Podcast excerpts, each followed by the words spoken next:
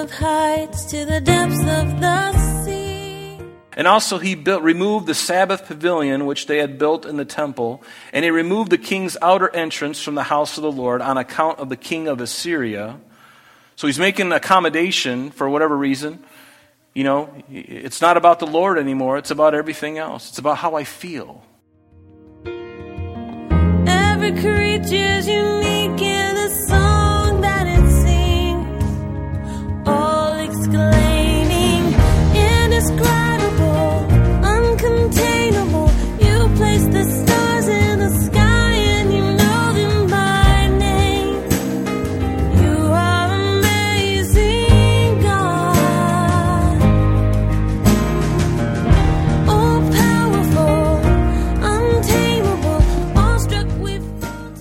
Welcome, everyone, and thank you for joining us. You're listening to Truth in Christ Radio, a Bible teaching radio ministry of Calvary Chapel of Rochester with senior pastor and teacher Rob Kellogg. Ahaz could not bring in his pagan, corrupt innovations without also removing what had stood before at the temple. This was an ungodly exchange, taking away the good and putting in the bad, including the king's outer entrance built in the days of his father, King Jotham. Collectively, these things serve to discourage the worship of the true God at the temple of God. During these changes, Ahaz shut down the operation of the temple and established small pagan altars all around Judah. These changes had dire consequences for Ahaz. Now let's join Pastor Rob as he concludes chapter 16 in the book of 2 Kings. God's prescribed way. God made it very clear through Leviticus how we ought to be worshiped. And throughout the time of Israel's history, there came moments, and 2 Samuel chapter 6 is another good example. Remember when David, before he uh, brought, before he became, when he became king, one of the things he wanted to do was bring the ark from Kirjath Jearim to bring it back to Israel. And so what does he do? He's so excited, and everybody's excited. I mean, David was a fantastic king, but he made a mistake. And the Levites made a mistake. They had to take this thing from Kirjath Jearim and, and drive it farther east, uphill, up into Mount Moriah on the Temple Mount. So what do they do? They put it on a cart. Let's get one of those things from Home Depot. Let's, you know, those, those, uh, those big vans, and we just slide open the door, whoosh, throw it in there, close the truck, and up the hill we go. That's basically what they did. They put it on a new cart. And why a new cart? Because they saw the Philistines do it. The Philistines got away with it. And God says, well, they're ignorant. They don't know anything. But you know the truth. You were supposed to put those gold poles. You're not supposed to touch the ark. The Levites were supposed to put those poles on each side, sliding through the ark of the covenant. And four of them, one on each corner, were to bear it on their shoulders and they were to walk all the way to Jerusalem. That's the way it should be done. And God, in His grace, remember, allowed them to put it on a new cart. He allowed them. They probably would have gotten away with it because of God's grace, but then something, the unconscionable thing happened. The ox is going along, and Ahio and Uzzah are there on each side. You know, they got the beast, you know, pulling the cart, and they're, hey, this is pretty cool. And the ox stumbled. The thing started to buckle. The, the cart started to shake. And he put his hand on the ark. And God struck him dead right there on the spot. I think God was able to keep that ark from falling. And even if he wasn't, so what? He touched it. God says, Now you've gone too far. If you would have gotten this thing, I probably would have talked to you about it, David, but now he touched it. I'm not going to go that far. You see God's grace? He was gracious. They were probably, they could have gotten away with it to an extent, but then they went over the line. And so that's what happened. What about Leviticus? Remember in Leviticus 10 when Nadab and Abihu, they were supposed to offer incense on the altar? Profane worship, and now they, they mix something with the incense to make it sparkle. Maybe they put sparklers in there. I don't know, or pop rocks inside the incense to make it pop and make it, make it sparkle, maybe make color. I don't know what they did. They did something because it wasn't, it wasn't, it just wasn't fulfilling me, man. I just, you know, the, the, the incense, it's just kind of like we do this every single day, and I just, I want something bigger, and just want to see some fireworks. And God's like, no. I know how I ought to be worshiped. and God killed them on the spot. A fire proceeded from the throne of God and consumed them. So, the manner of worship, the composition of the incense, clearly specified in Scripture. They began to tweak it and play with it. And God says, Don't do it, don't do it. And they began to do it. And then they, whatever they did, it must have been a real show. The kids were probably really excited, whatever it was.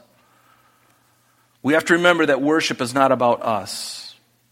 It is not about us, it's about the Lord, and He has the right to tell us how and where He ought to be worshiped. We are not to make up our own rules as we go along.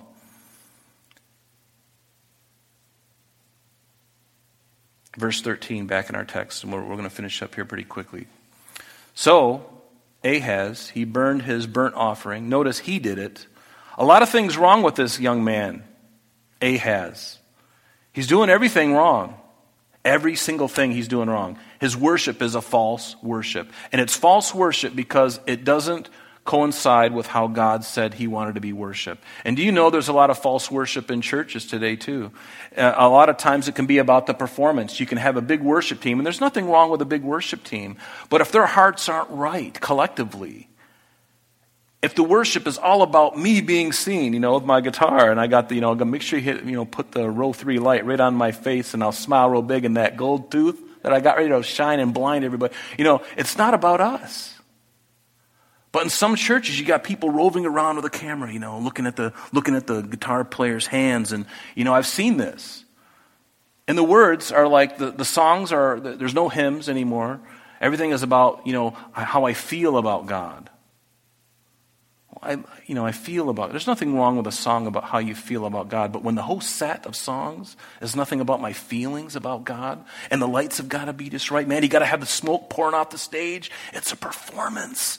It's a warm up act for the, for the pastor. No, it's not. It should be as important as what I'm sharing from this pulpit. The worship should be a reflection of, it, there's no difference it's just as important as what we're sharing here. The worship of God, we're doing it right now. We're giving attendance to His Word. And so the words that we sing, are they biblical? And thank God, you know, Aubrey chose some great songs tonight. But there are churches that are like, some worship leaders are like, you know, I don't really care as long as it lifts people up. Is It's got a nice beat. Is it lifting people up? Is there a positive message? Is it a positive encouraging? It doesn't matter if it's positive and encouraging. If it doesn't reflect God's word and his heart, then you got to get rid of it because it's false worship. And it's happening all over the country. Some of the mainline denomination churches, even some Calvaries, no longer concerned about biblical worship, word, words of worship that are right. Because believe it or not, and Aubrey knows this, every song that we sing is teaching you doctrine. And doctrine is incredibly important because doctrine affects your life, and what you believe in your doctrine will dictate how you live your life. So, teaching is very important and what the, what the Bible says. So, I better have, if the words that I'm speaking about Christ don't accurately reflect Him, then I better ditch the song or change the lyrics. I've changed some lyrics of songs, and I think they're better than the original author. And I'm not saying that to be smug or arrogant. I'm not. I'm just being honest. Sometimes I think these guys that are um, Christian artists, they need to run those, those lyrics by a couple pastors who have nothing to do with their movement. There's so much weird stuff going on, folks. And just like today, same thing back here false worship. It's worshiping a different Jesus, a, a Jesus that where I feel good, you know, because if I don't feel good by the time the pastor gets up on the platform, then I'm leaving if I don't feel like I'm getting, you know, if I'm clapping and, and really, you know, just, if my flesh is not tantalized, I'm out of here. I'm not going to wait around. Hey, trust me, a person with a one string banjo in the spirit can come up here and sing a hymn with a drone pedal on the, on the, on the little, one little thing that's out of tune. And God will accept that more than a huge band with an orchestra and singers and opera singers. He's like, you can throw all that away. But I'll take that young, I'll take that person right there with the banjo, with the one string banjo that's out of tune, whose heart is contrite before me, who has a broken heart, who's singing right things. But Ahaz burned his own burnt offering and his grain offering. He burned his own, and he poured his drink offering and sprinkled the blood of the peace offerings on the altar. He also brought the bronze altar that was before the Lord. Notice this. There's a bronze altar. When you go into the temple, the first thing you see is an, is an altar. That's where sin has to be dealt with. And then afterwards, the laver, where the, the priests would wash themselves, because it's a bloody mess. But the first thing you see is an altar. So what does he do? He takes this new altar that he got designs for, and he moves the bronze altar. He moves that one out of the way and he goes, ah, let's put the big one, the real nice one, the new one improved, the one with the shiny lights and the LEDs all around the edge. Let's put that one right there. Move the other one, that old thing, that old blase thing, uh, Moses. Just move that out. Move that to the north. We're going to put this thing, this Cadillac, yes. Put it right there. I want to see it every morning. That's what he did. He put the bronze altar, which was before the Lord, from the front of the temple, from between the new altar and the house of the Lord, and he put it on the north side of the new altar. So he moves it. And then King Ahaz, verse 15, commanded Urijah the priest, saying, On the great new altar, notice that, it's so great, it's so new, it's so beautiful. It even came with, it's got that fresh car smell to it. And I got that little, little tree, that little green tree hanging from it. You know, it's got that smell. It's great, it's new, it's beautiful.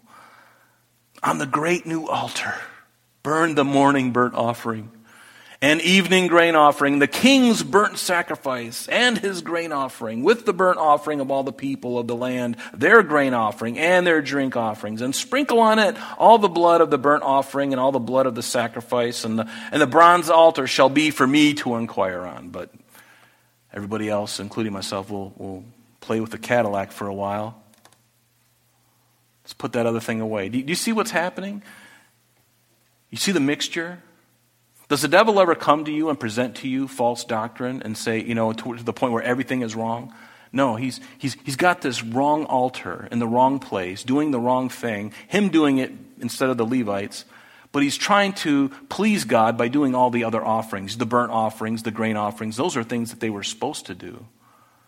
Trying to mingle it all together Make it all happy together. Hey, listen, it doesn't work. It doesn't happen. It's not effective. God says, delete about 80% of this and just give me the 20% because that's right. Everything else is nothing, it's flesh. Then Urijah the priest, according to all that King Ahaz did, he commanded him. In verse 17, and King Ahaz, notice what he does. He cuts off the panels of the carts. You know, these were things that were already, that God had given to Moses, or to uh, Solomon to do. He removed the lavers from them. He took down the sea from the brazen, brazen uh, excuse me, bronze oxen that were under it. He put it on the, on the pavement of stones. And also he built, removed the Sabbath pavilion which they had built in the temple. And he removed the king's outer entrance from the house of the Lord on account of the king of Assyria. So he's making accommodation for whatever reason. You know, it's not about the Lord anymore. It's about everything else. It's about how I feel. It's about other people. See, it never should be that way. It's always, always, always about Jesus. It's got to be about him. And then it says So Ahaz rested with his fathers and was buried with his fathers in the city of David. And then Hezekiah, his son, reigned in his place. Now, as we get into Hezekiah next week, Hezekiah was one of those really good kings he was, a, he was a good fellow. He was a good king. He had some mistakes, but he was a good guy. And what's really interesting to me is we're going to see, uh, actually, next week, uh, we're going to look at the very ending of the northern ten tribes. They're going to be taken captive by the Assyrians. And then God, after they are led captive and many people are killed, God's going to start dealing with Judah, with Jerusalem and you're going to see something really interesting. And I find this fascinating. The last few kings after that, those about 116 years after the Assyrians took the northern 10 tribes captive in 722 BC, it was about 116 years later in 606 BC that Babylon, the real power, more powerful than Assyria, now is coming on the doors of Judah and Jerusalem. And it's interesting that the kings that we're going to see now in Judah, after we see what happens next week, we're going to see a really great king, a really bad king, a really great king, not so good king. And you're going to see this really intensity of either being really sold out to do evil or really sold out to God. It seems like before the time of the end, there is always this intensity on both sides. And I find it interesting, even in our own country. I find it interesting, even in our own country. It seems like our country is dying. And what do you see? And, and, even in the world, you see the enemy ramping up his efforts to where nothing is in the shadows anymore. It's all blatantly out in the front. Anybody see the Grammy Awards? It looked like hell.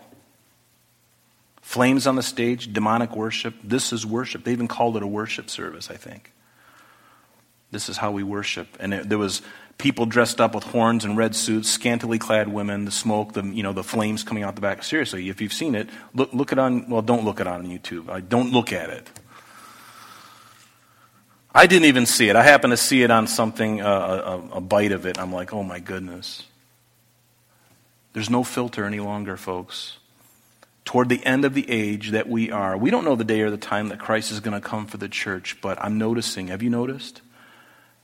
The intensity is ratcheted way up.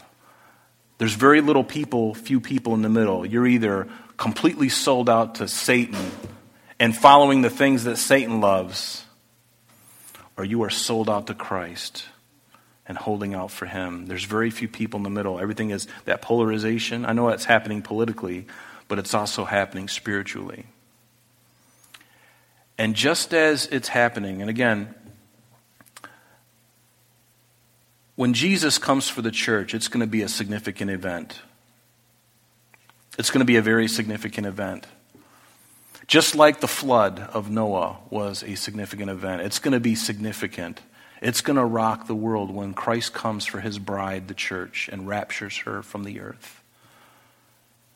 It's going to be a big deal.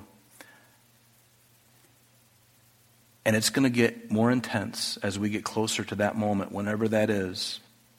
And I will say this that even before Christ comes back in his second coming to the earth, at least seven years after that event of the rapture, that time in between that you and I know as the tribulation period, you think that what we're going through right now is difficult? Do you think that the deceptions that we're seeing right now are incredible?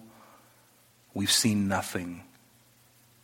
Because when the church is removed, oh my goodness, he's going to God is going to send them a delusion. We think that things are diluted now. It's going to get so whacked and weird that you're not even going to know what, what side is up and down. And that is when all hell is going to break loose on the earth. But thank God, Jesus said, if I didn't come back to the earth to stop it, no flesh would survive it. So, what do we do with that?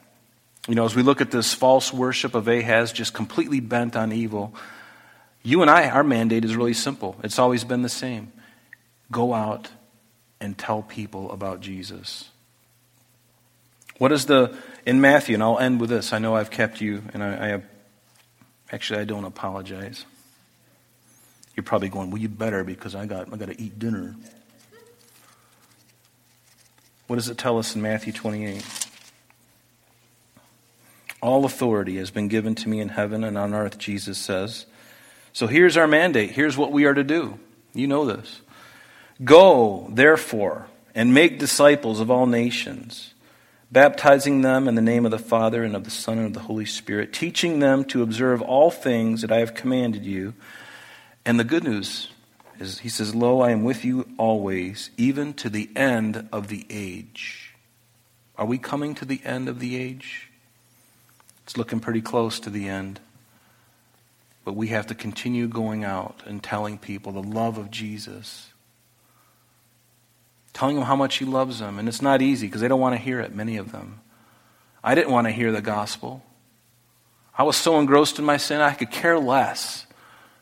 But God, in His grace, invaded my life when I didn't even ask Him. And he moved on my heart in a way I can't even imagine. And I don't even know how he did it, to be honest with you, because I really didn't want him. Something happened. And I responded. Have you responded tonight? Maybe you've already responded, and hallelujah if you have. You know what? I would encourage you to continue to respond in love to Christ. He's done everything for us. All we have to do is trust Him, believe in Him, and then love Him, and then go out and tell people of that love. Because, folks, the alternative of what you and I have ahead of us is really horrible. And the Bible tells us that God, it's not His will that any should perish, but that all should come to repentance. He doesn't delight in the death of the wicked. He would rather us all come to life. I think it's a pretty cool God.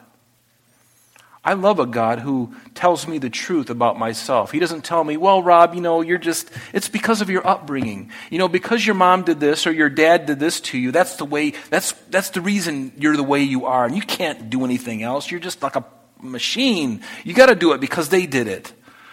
Don't try to break out of it. No, God says, No, I'm going to break that chain. A new creation. Doesn't He tell us that?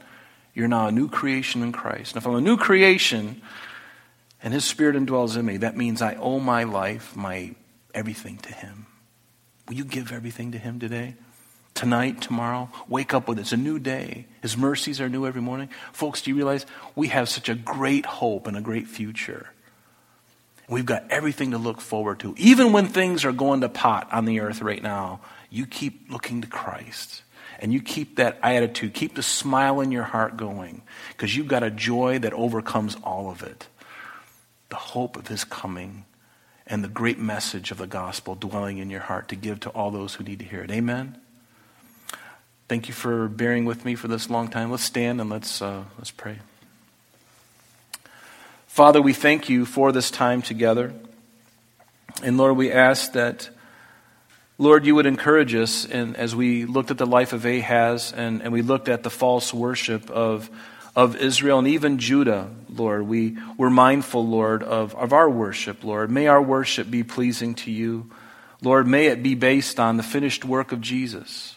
May it be based upon the truth of your word, Lord. And Father, may we shun anything that's going to lead us in a different direction that's not of your heart. Lord, that's aberrant. Lord, that's out of, out of that's just whacked. Lord, help us to serve you with joy and gladness. And Lord, we thank you for whispering to our hearts so many years ago. I look around this room and I just see my brothers, my sisters, Lord, how you've touched their lives, how you've transformed us. You've translated us from a kingdom of darkness into the kingdom of your dear Son and the kingdom of light, the only light of Jesus Christ, Lord. How we thank you, how we praise you, how we honor you, Lord, how we worship you, Lord, because of who you are and because what you've revealed to us, Lord. You are worthy of all things holy and positive and pure. All power and glory belong to you. And it's in your precious name that we pray. And Lord, I pray for my brothers and sisters. Encourage them tonight. Strengthen them for their day tomorrow. Keep them safe. Keep them healthy, Lord. Keep our eyes focused on you. Open your word to us and fill us with your spirit, Lord. We ask it in Jesus' name. Amen. That's the end of our lesson for today, but please join us next time as Pastor Rob continues our study in the book of Second Kings. Calvary Chapel of Rochester is located at 2503 Browncroft Boulevard, Rochester, New York, 14625. You can reach us at our church office between 9 a.m. and 4 p.m., Monday through Friday, at area code 585 586 3140. If you would like to have an audio CD of today's message mailed to you in its unedited form, simply mention today's date when contacting our church office. You can also contact us via the web by logging on to www.calvaryrochester.com. There you will be able to access a number of useful things, such as information concerning our beliefs, our ministries, contact information, our location, service times, and much more. You can also download or listen to the radio and sanctuary messages free of charge from the teachings link at the top of the page. To listen to Calvary Chapel of Rochester sanctuary messages or Truth in Christ radio on your mobile device, just subscribe to both through Google Podcast or Apple Podcast. You're also invited to join us on Sunday and Thursdays through live streaming of our services and Bible studies. Just click on the online services link on the website. We're so glad that you could join us today. And if there is any way that we can bless you with your walk with Jesus Christ, please don't hesitate to call our church office. Remember, Jesus said, I am the way, the truth, and the life. And for this cause I have come into the world, that I should bear witness unto the truth. Everyone who is of the truth hears my voice. May God bless you in abundance today as you walk with Him. And until next time, this has been Truth in Christ.